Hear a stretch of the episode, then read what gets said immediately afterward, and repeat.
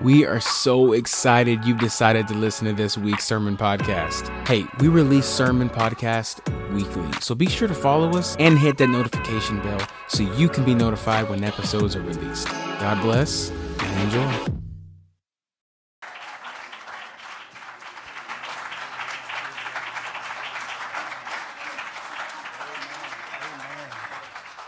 Somebody tell me what the name of the Lord is. Amen. I'm glad you know who he is. Amen. Brother Fuller, if you'd stick your head out there and blow the blow the Sunday school trumpet. Amen.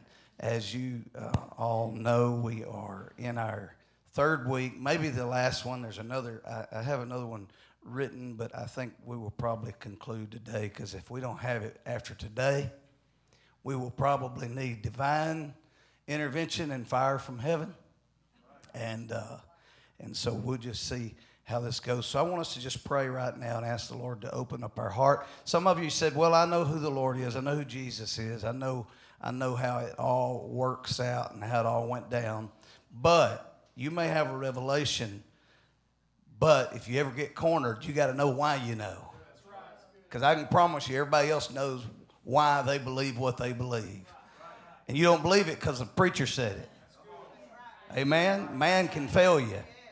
You don't believe it just because you go to some church that believes that. You believe it because you have a revelation. Until you have a revelation, you don't believe it. Amen. That goes with all things spiritual. Amen. So let's pray together. Lord, we love you. We thank you for your goodness and your mercy. We thank you, Lord, for a revelation of truth from your word. I ask you to touch every man, every woman, every young person in this auditorium. Bless our classes today from the nursery up to the, to the youth, wherever they may be today. Bless those that are working over, preparing already for our meal. Just help us today. Go with us and let us get through this with clear understanding. We trust you, we believe you, and we expect it all in your perfect and matchless name of Jesus Christ, we pray. And let's give the Lord one good hand clap before we're seated. Come on, do it like you mean it. Hallelujah, hallelujah, hallelujah. Amen. Very quickly, a recap whether he was led astray by his own spiritual ambition uh, or did not want any name that uh, was higher than his own. We, we have read the historical facts of somewhere in or about 323 AD that Roman Empire uh, emperor, rather Constantine, uh, had a passage of scripture delivered to him that caused him to think that there was more than one deity, more than one God, that caused him to start something that has lasted for 17 generations, uh, centuries rather, plus. And it's been one of the greatest battles in the Christian uh, world. And the more people I talk to, the more people I realize believe there really is only one God. They've just never understood the hows and whys. And uh, so this uh, will help us a little bit. The, the verse that uh, was, uh, we'll just say, uh, understood incorrectly, and then the Bible goes on many, many times, some 400 verses, uh, to, to share this truth, was the very words of Jesus Christ. The enemy took the Bible and tried to deceive a world with Matthew 28 and 19 where Jesus said, Go ye therefore and teach all nations, baptizing them in the name of the Father and the Son and the Holy Ghost. Well, when his uh, writers came back, who would uh, later uh, write and amend a lot of things, and uh, uh, they would be over and the head of the Catholic Church at that time in Rome. Uh, there was so many things missed in that original uh, Greek writing setting where it says, in the name of the Father, the Son, and the Holy Ghost. And so these three uh, titles, which there are over 300 that are given to the Lord, uh, over 300 titles. These are three the Father of creation, the Son in redemption, and the Holy Ghost in the church today. And so when Jesus says this, and I'm going to have to work quick through this little portion, when Jesus says this, it's not his time to die yet. He, he needed to, to prove some things, and uh, of course, uh, at this point, he already has, but leading up to, uh, to this, he needed to prove some things. How, why would you follow a God that said he is the creator of all things if he can't control the wind? So he proved that. If he didn't create life, so he proved that. If he couldn't control death, so he proved that. If he couldn't heal a withered hand, so he proved that. If he couldn't turn out uh, club feet, so he done that. He couldn't take away leprosy. So he proved who he was through all of his actions to prove he had dominion and complete authority over everything known to humanity. And so, if he had just popped right out the first day of his ministry, which was three and a half years uh, long, and said, Hey, I am God, I am the express image of the unseen God that you've known from the Old Testament, he would have been crucified immediately, never been able to prove who he was or lead them to know his power. And so, this was a process. And so, so far, we have talked about these things who is Redeemer. We found out that uh, God of the Old Testament, the unseen spirit, declared to the writers and the Old Testament prophets that he was the Redeemer and he was the only Redeemer. Anybody remember reading that? Then we got into the New Testament. Jesus Christ said he is the Redeemer and the only Redeemer. I don't think we've got an argument here. I don't think we've got Old Testament, New debating over this the one God, the Old Testament unseen God, the Spirit said he was the only God and there was none other. Jesus said the same. Who is everlasting? God. Jesus said the same. The Creator, the Old Testament Spirit of the unseen God, said he was the Creator. Jesus Christ said the same. The Old Testament unseen God said he was first and he was last. There was none before him, none after him. Jesus Christ made that same exact claim. So if you don't believe that Jesus is the Lord, then you must believe exactly what the Jews believed that he was an impostor and a liar and died fitting. We don't believe that though. We don't believe that. And so we're just going to go a little farther. While we'll start off with a verse that we ended last week, we'll carry it from there. 1 John 5 and 7. For there are three that bear record in heaven the Father, the Word, and the Holy Ghost, and these three are one. The Word, what is the Word? The Word right there would take the place in the titles of the Son. Because in John 1 and 1, the Bible said, In the beginning was the Word, the Word was with God, the Word was God. Verse 14 says, And the Word became flesh and dwelt among us. So that would be Jesus Christ, who would be, uh, if there were if there were three, the word Son right there would fit in with the Word. Are there three manifestations? There are many more than three manifestations a manifestation where God is showing who He is and what He is at that place. That, that is like a magnification of His power and authority. We saw it in the Old Testament in the Ark of the Covenant. Then we see it in the New Testament in Christ Jesus. That's a manifestation of the Old Testament Spirit of God. He was still God everywhere while He was all God in flesh. Just because he was in the flesh of Jesus Christ does not mean he didn't still exist everywhere.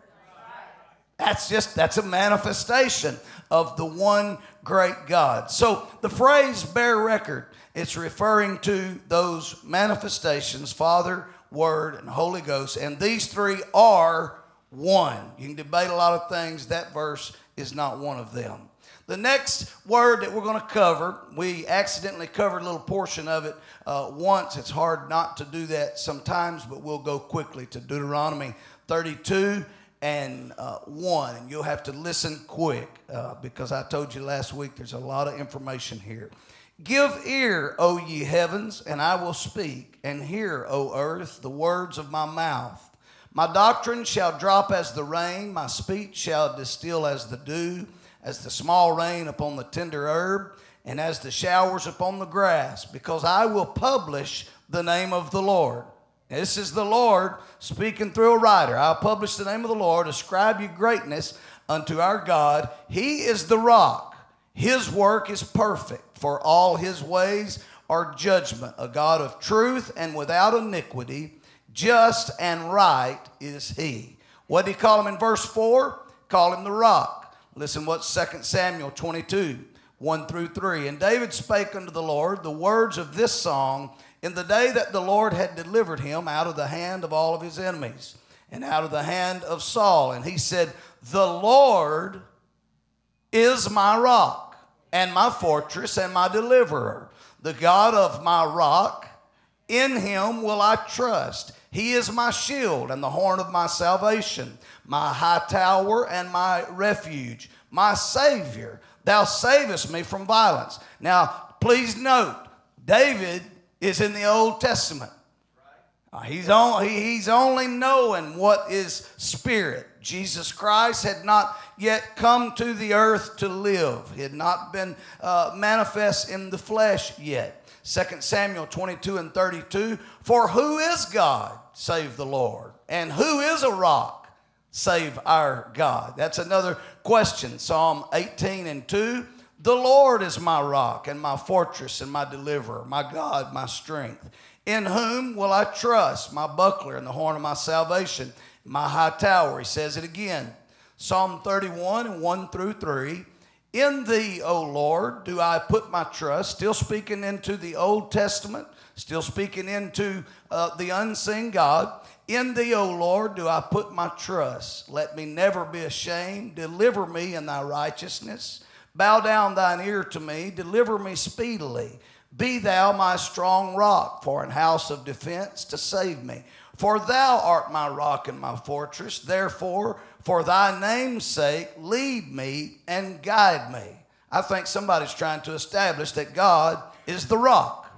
Psalm 78 and 34 When he slew them, then they sought him, and they returned and inquired early after God, and they remembered that God was their rock. You hear that? And the high God, their redeemer. So now here's two, two more titles rock and Redeemer, titles of God. Psalm 89, 26. He shall cry unto me, Thou art my Father, my God, and the rock of my salvation. God is the only rock of salvation. Amen. Amen. Isaiah 28 and 16. Therefore, thus saith the Lord God, listen to this Behold, I lay in Zion I lay in Zion for a foundation, a stone, a tried stone, a precious cornerstone, a sure foundation. He that believeth shall not make haste. Oh, did you hear that? Watch this. Acts 4 11. Now we're in the New Testament. We've been through Matthew, Mark, Luke, and John. We've been through the history of Jesus, his life and his death, his resurrection, his ascension. He sent his spirit back now in Acts 2. So now there's a spirit filled experience post after Jesus has already ascended back into heaven. We find this in Acts 4 and 11. This is the stone which was set at naught of you builders, which has become the head of the corner neither is there salvation in any other.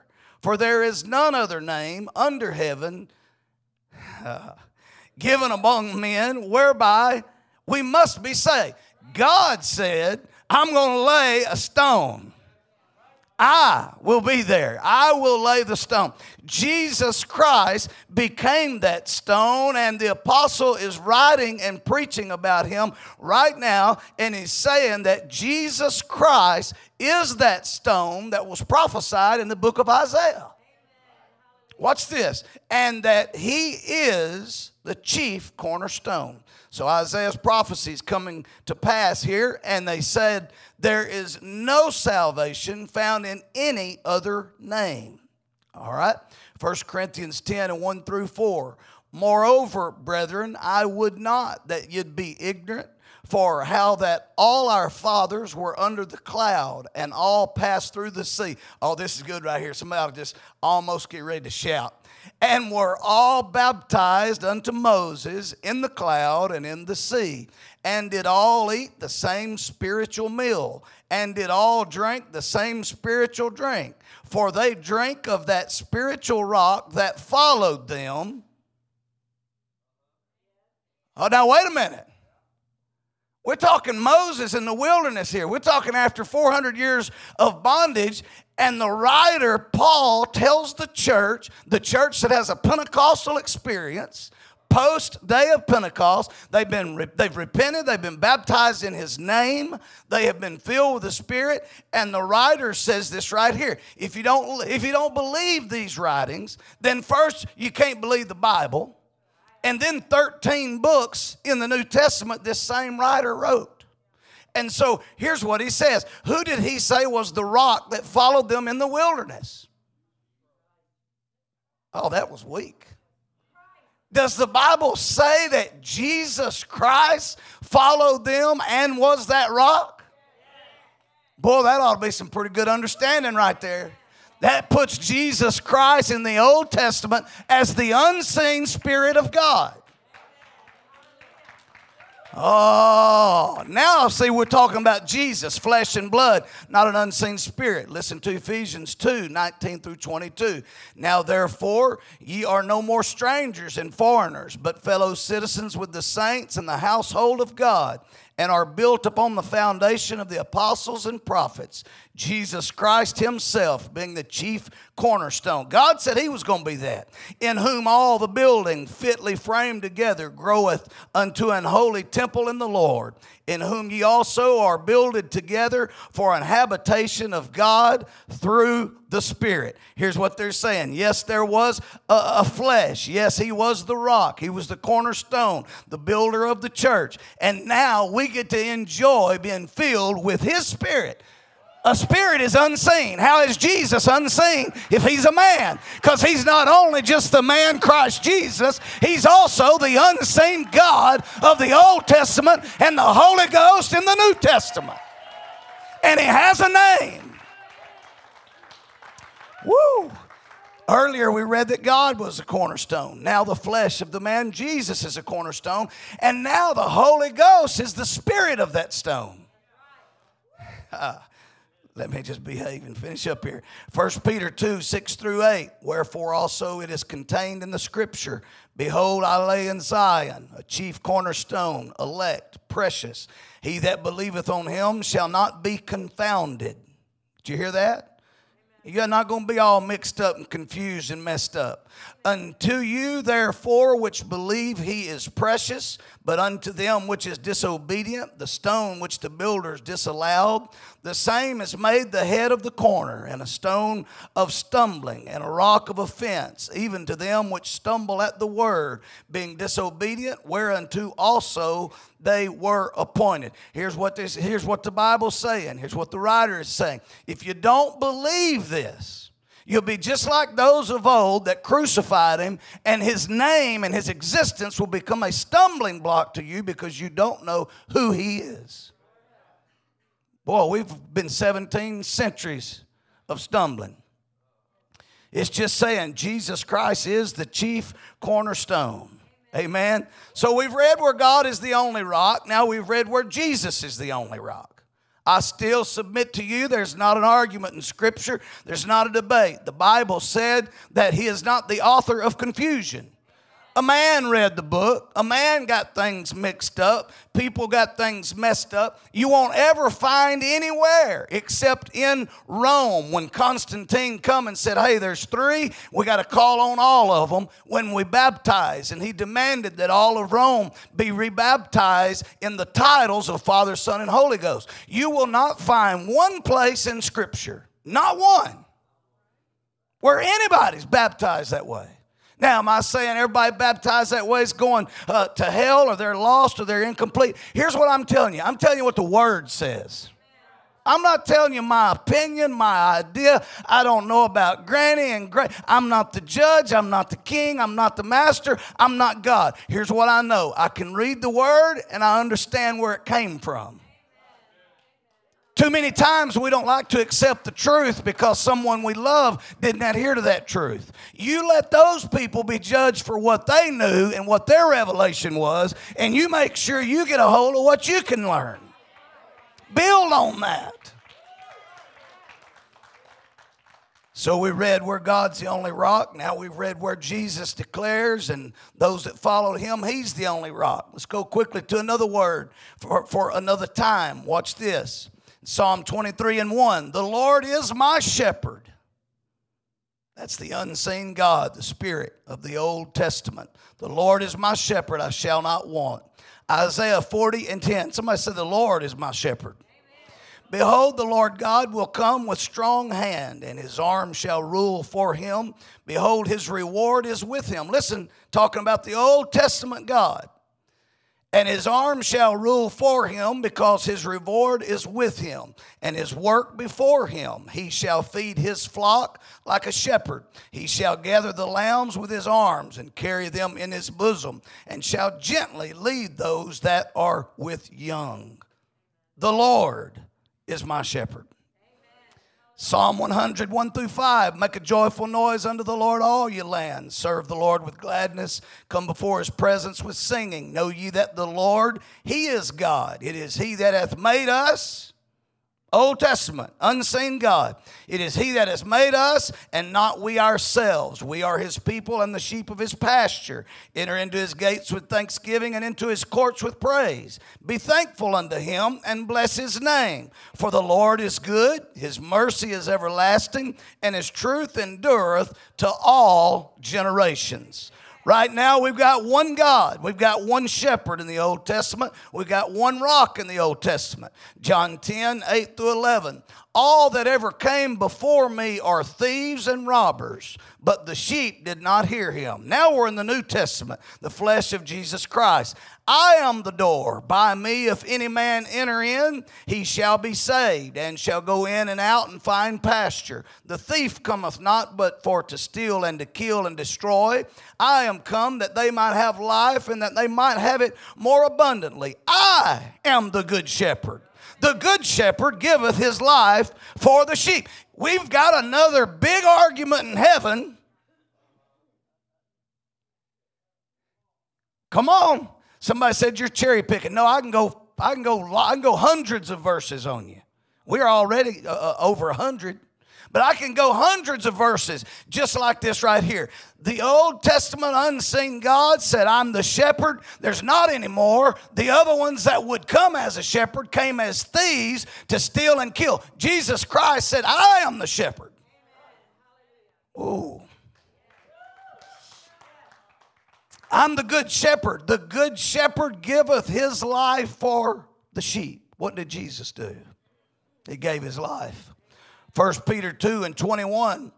For even hereunto were ye called, because Christ also suffered for us, leaving us an example that ye should follow his steps who did no sin, neither was guile found in his mouth, who when he was reviled, reviled not again. When he suffered, he threatened not, but committed himself to him that judges rightly. What's that saying, Pastor? That confuses me. All he's saying is the flesh is still committed to the plan of the unseen eternal spirit. That's not a confusion right there who his own self bare our sins in his own body on the tree. Who did that? That we, being dead to sin, should live unto righteousness, by whose stripes ye were healed. Who took stripes? For ye were as sheep going astray, but are now returned unto the shepherd and the bishop of your souls. Who is the shepherd? The Old Testament unseen God said he's the only shepherd. The entire New Testament, after the Spirit falls, said there's only one shepherd, and that shepherd's got a name. His name is Jesus. And if you find salvation in any other name, it's not salvation. Oh, my, my, my. Jesus is the shepherd of our soul. 1 Peter 5 and 4. And when the chief shepherd shall appear, ye shall receive a crown of glory that fadeth away. This is talking about the rapture of the church. This is talking about the end of time, the end of days. And so the, the prophetic word right here says, When the chief shepherd shall appear, ye shall receive a crown of glory that fadeth not away. God is the rock. Jesus is the rock. God is the shepherd. Jesus is the shepherd. I want to tell you as, as we draw to a, a, little bit of a conclusion about this whole thing for this day, I want you to understand that He was God in the flesh. He was the, the Bible said, the express image of the unseen Spirit of God. Another place says, the unseen God, the manifestation of the unseen Spirit. If I was looking to find favor, if I was looking to have the promises that come along with bearing the name of God, I would, I would do it in every way. The Bible said, everything you do in word and deed, do in the name of Jesus. When people pray, how do they pray? A lot of times they don't, but most of the time, if you want a name, if you want some, if you want him to know who you're talking to, you call on his name. That's why we baptize in his name. It's why we bury the dead in his name. It's why we dedicate our children in his name. It's why we send our children off to school in a dangerous society in his name. it's come on, somebody hear what I'm telling you. When you call the name of Jesus, that's biblical. Maybe you didn't know this, but George Foreman was a, uh, a professional boxer and uh, a world champion uh, several times over. And uh, has a ranch, maybe still down here in Marshall, Texas. I think he lives in Houston now, but uh, he, he, was a, he was a man that had a revelation. He was a preacher at one time, pastored in the assemblies of God. He started to have a, a revelation about Jesus and everything that he would do, he would do in the name of Jesus. I think you'll be able to Google if you want to a little later, uh, not right now, but maybe when the service is over and find his quote. He was interviewed after a fight one time, and they said, uh, George, uh, Big George, said, "How can you get in the ring like that and just and just have a uh, you know uh, the mentality?" He was fighting Evander Holyfield after coming out of retirement, and and uh, you know Holyfield uh, Foreman said he kicks like he hits you like a horse kicked. I mean, he spoke very highly of, of Holyfield and his strength and his authority. And so they said, Well, Big George said, You've been training a long time. You're looking good. I think he was almost 50 years old. I know he's up in his 40s. And, and they said, You've been training uh, hard. You're, you're, looking good. And, uh, uh, you know, how, what, what, are you going to do? And uh, so he told them how he was going to try to execute this fight. Someone help our guests and just come in looking for a seat. Thank you. Uh, and so uh, he's, he's, he's trying to get himself ready, and uh, everything is, is going good, and he gets himself in shape. When the fight's over, uh, Holyfield can't knock him out, but he is battered. He's beat up. His face. Did anybody see that? I did. He, he, was a, he was a beat up old boxer, but they couldn't take him down. He was too tough, he was too strong. And so when it was over, uh, he, he smiled real big like he always does. His eyes were already closed, and now he smiles them all the way closed, you know. And uh, if you've never seen him, he just smiles all the time. And so they talk to him when, when it's over, and uh, he's all beat up. He's told them how he's going to fight. Now the fight's over. He loses on a, unanimous decision, and uh, he, he takes his whipping like a man and when it's over, they said, Well, now, George, you're a man of faith. And he said, Oh, yeah, I'm a man of faith. And they said, Well, how, how could you make yourself go 12 rounds with, with the likes of Evander Holyfield, the, the beast of a man that, that hits with such force and such speed and such power? And I mean, he just, he commands respect just by walking into the ring. He said, well, What do you do? And he said, Well, he said, I, you know, I, I just go in there and give it my best. And right in the middle of that interview, a, a very unique thing happened, and, and you, you should be able to go see a video of that interview. They said, How, how, how did you, how, what was your game plan? And, and you being such a Christian man and such a kind man, how, how do you go in with the mindset of knocking another man's head off?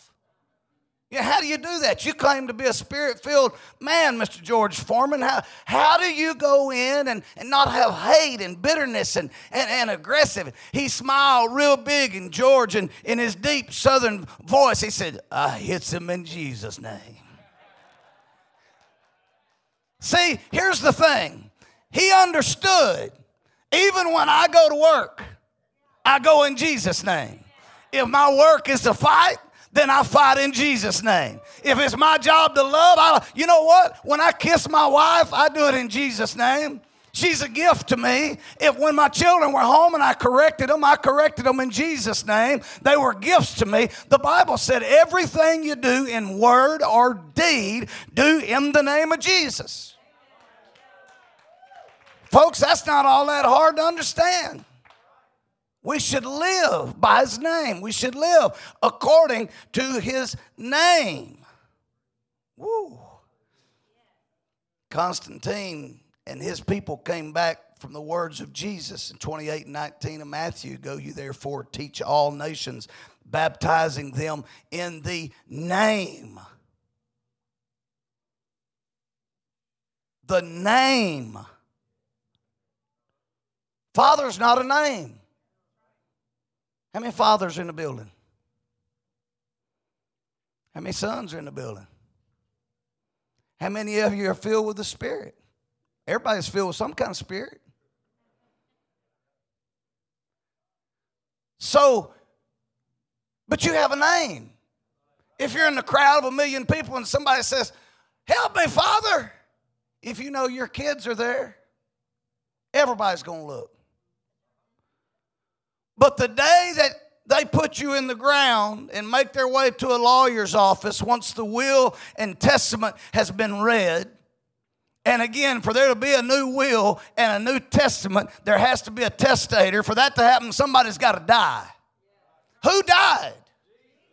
So everything that was given from his death was given in his name. See, I got three daughters. If I have anything when I die, their names will be on that. And it don't matter how many of the rest of the world shows up, if they don't have that name,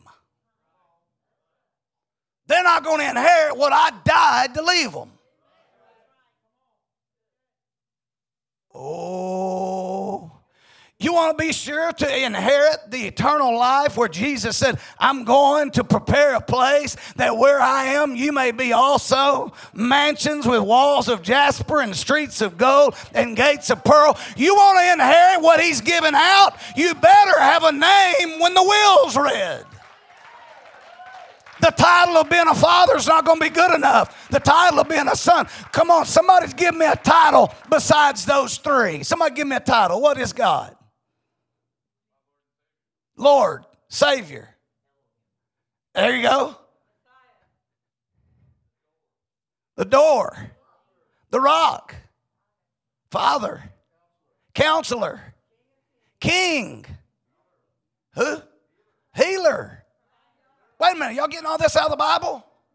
Do you say all that when you pray?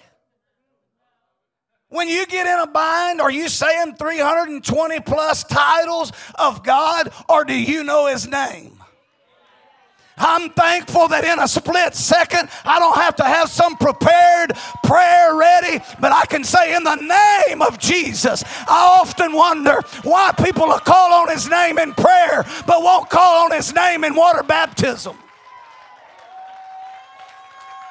Why will we stick our hand out for a blessing in His name, but we don't want to pray in His name? We don't want to follow in His name. I wonder sometimes.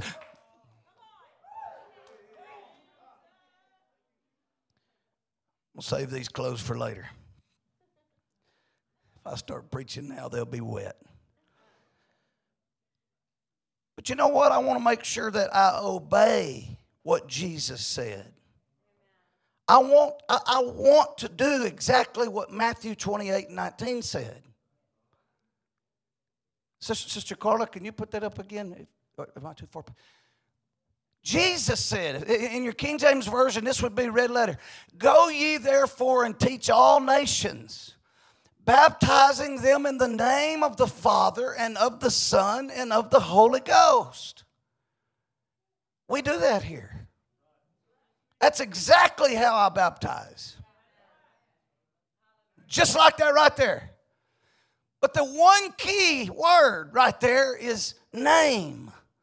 Because the Father has a name, the Son has a name, the Holy Ghost has a name, the door has a name, the cornerstone has a name. The rock has a name. The nail has a name. The witness has a name. The judge has a name. The Alpha has a name. The Omega has a name. The beginning has a name. The one that was has a name. The one that is has a name. The one that is to come has a name. The vine has a name. The bright and morning star has a name. The root of David has a name. The lily of the valley has a name name. The rose of Sharon has a name. The hope of glory has a name. The judge has a name. The witness has a name. The I'm glad I don't have to call all that out in baptism. I'm glad I don't have to call it all out to get his attention. He's got one name, and his name is Jesus Christ. It's revealed to us from Genesis to Revelation.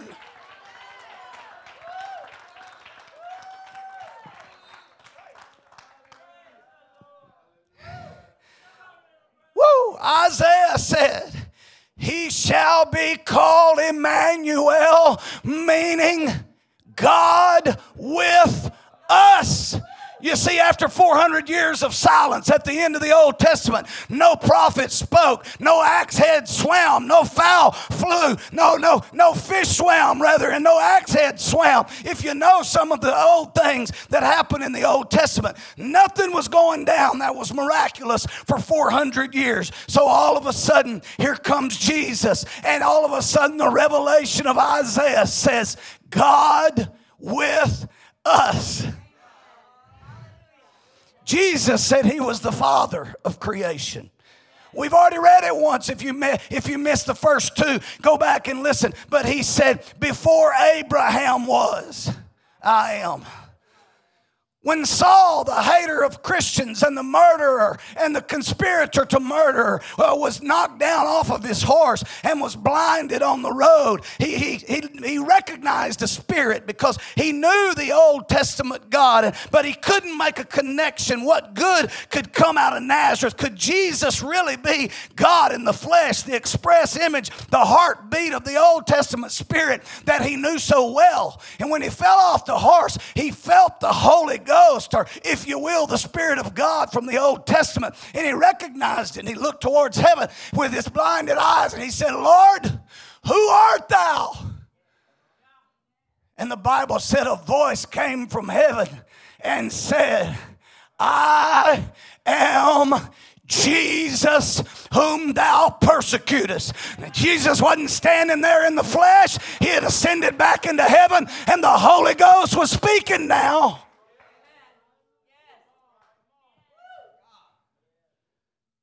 I'll go so far as to say, and we might, we might touch a little of this later, but later on, when the apostles and disciples were on up after, after a good uh, missionary trip, and they were up, and some people came that had been following John the Baptist or John the Baptizer. One of the reasons he's called John the Baptizer is because his experience before his death stopped at the baptistry. He didn't go any further than that. He wasn't there. Watch. The apostle saw some people that were followers of John. The Bible said they were disciples. And he looked at them. They told him who they were, and he said, Have you received the Holy Ghost since you believed? And they said, We know not whether there be any Holy Ghost. See, revival hadn't come to their part of town yet. And so this sparks the next question. The apostle says, Then how were you baptized? And they said, Well, we were baptized under John's baptism. He said, Well, John just baptized you merely unto repentance. Nothing more. You just got in the water and said, I repent of my sins, and you were dunked. He said, Y'all need to be rebaptized. Watch. He said, What do you mean? He said, Y'all need to be rebaptized in the name of the Lord Jesus Christ. And the Bible said that day they were baptized in the name of Jesus, and the Spirit fell, and they were all filled with the Holy Ghost. Come on. And I'll tell you why they were all filled with the Holy Ghost. Because if you've ever had God in debt, you've got Him in debt when you follow the message that Peter preached in Acts 2 and verse 37. When he got through preaching, here's what happened. When they heard this, that's the message he just preached and the experience of Pentecost where the Spirit fell. When they heard this, they were pricked in their heart and said unto Peter and to the rest of the apostles, Men and brethren, what shall we do? Watch what Peter's response is. Then Peter said unto them, Repent and be baptized, every one of you, in the titles, in the name. He's following exactly what Jesus told him to do, but now he knows the name. in the name of Jesus Christ for the remission of sins, and ye shall receive the gift of the Holy Ghost. Suddenly, there is a promise. If you'll repent, that's a true turning away, and you'll be baptized in the name of Jesus Christ for the remission of sin. All of a sudden, right there at that comma, you've got God in a situation where if He's ever owed you anything, it would be right here. I've repented. I've taken on your name in water baptism, totally submerged. I've been buried. Ye shall receive the gift of the Holy Ghost. This is why he ran into those guys and said, Then how were you baptized? And they said, Unto John. He said, Oh, he just baptized you under repentance, under forgiveness. But I need to baptize you in the name of Jesus. And as soon as they were all baptized, they were filled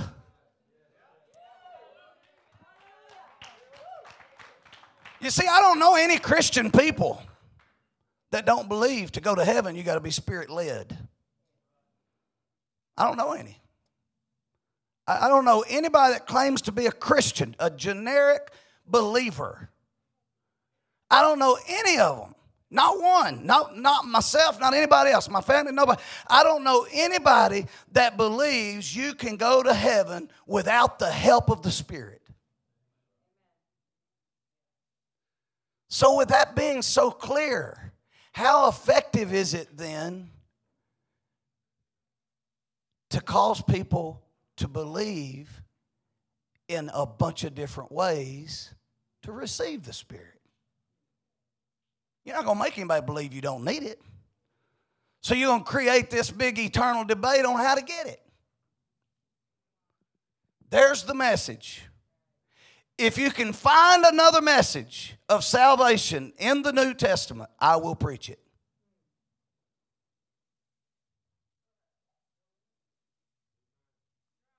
It's not there. People say, well, I've read in Romans, the Bible says it's like 10, 11, 11, and 10. Uh, those that believe on the name of the Lord, the same shall be saved. You got to go read the word. First of all, that's pulled out of context. Next thing is, the Bible said those that believe will obey. To love him is to obey him. What did he say do? He said, repent and be baptized in the name of the Lord. It doesn't just mean, oh, okay, I believe in him. I'm done. I'm done. Why build churches? Why have missionaries? Why get dressed and go to church? Why change your lifestyle? If you believe in the Lord, just go out and be a drunk. Party like an animal. No, because when you're filled with the Spirit, there's more to salvation than just believing because that's the main step. Once you believe, then you'll know how to repent, you'll know how to be baptized, and once you're led of the Spirit, the Bible said the Holy Ghost, nothing else. Not a preacher, not a pastor, not a priest, nobody. The Holy Ghost will lead you and guide you in all truth. So I'm going to tell you the truth don't stop right there. There's more to it. After that, we learn how to live a life that's separate and pure from a messed up and sick, perverted world. But until you get the Holy Ghost, Oh, let's stand. You don't have the power or the ability to change your life. Everything you do in word and deed Do in the name of the Lord Jesus. I'm going to be praying about that fourth lesson because there's still some, some eyes wide open. But somebody hear me right now. The name of the Father, Jesus declared, we, we covered it in the last two weeks. He said, I am the Father of creation. Before the world, before the foundations were there, I was there. Jesus said that. He said, I was there. And he said, I will be the one coming back. We read right there, and I, I, I, I glazed over it real quick. I'm one minute late. Listen to this. We read where the Bible said God was going to return after his sheep as a good shepherd. Jesus said, I will return with my reward in my hand, and I'll place my feet on the tops of the mountains, and I will call my bride unto me on that great and terrible day. So is God coming back or is Jesus coming back? Both. All answers are correct because these three are one. Let's give the Lord a great hand clap. I love you. God bless you. You're the best. We'll have a great time at 11 o'clock and a good meal after that.